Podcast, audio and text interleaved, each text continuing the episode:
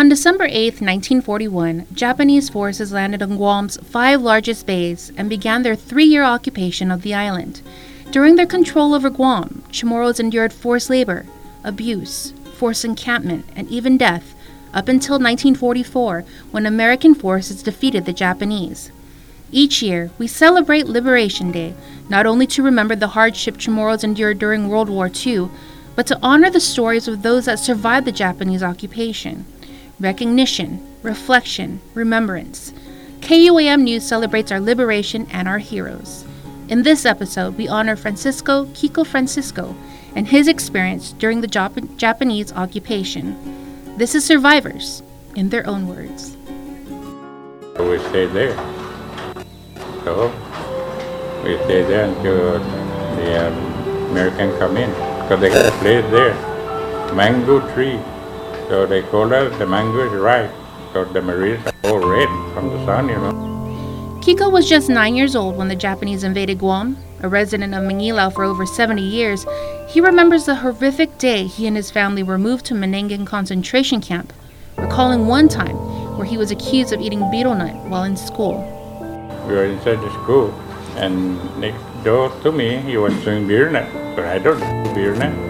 Then the Japanese called me when I yawned, you know. Eating beer nut? No, no, this one. So the fan, you know, and then they slapped my face three times. School children were forced to pick papaya in the jungle during their mornings and were required to fill up two baskets. One day, Francisco could only fill up one and a half and was punished for coming up short. We'll be right back after this message. At Domino's, we know there's never enough time in a day. That's why we've done the work for you so you can get to what matters most. Just log on to domino's.gu, place your order for carryout or delivery, and with our online tracker, we'll update you step by step until your order is ready. Because we know every second counts. Thank you. Thank you. You too.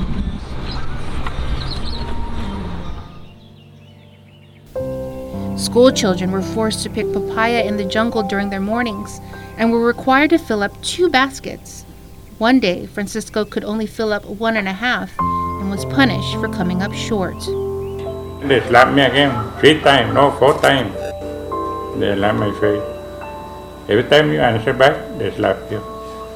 Said, oh my God, this Japanese, I don't know. Francisco remembers the pain his parents had to endure and how he and his siblings watched helplessly. As a permanent result of the abuse, his mother was paralyzed from the torture she suffered. When my mother was working in a big field, I saw my mom got beaten on the back. She went paralyzed for two years, then she died. My father too. I saw he got beaten down in Barrigada. So what can I do? Only nine years old. Francisco spent most of his life working at the Mangilao mayor's office and spending his time with his wife of over 60 years, Rosita.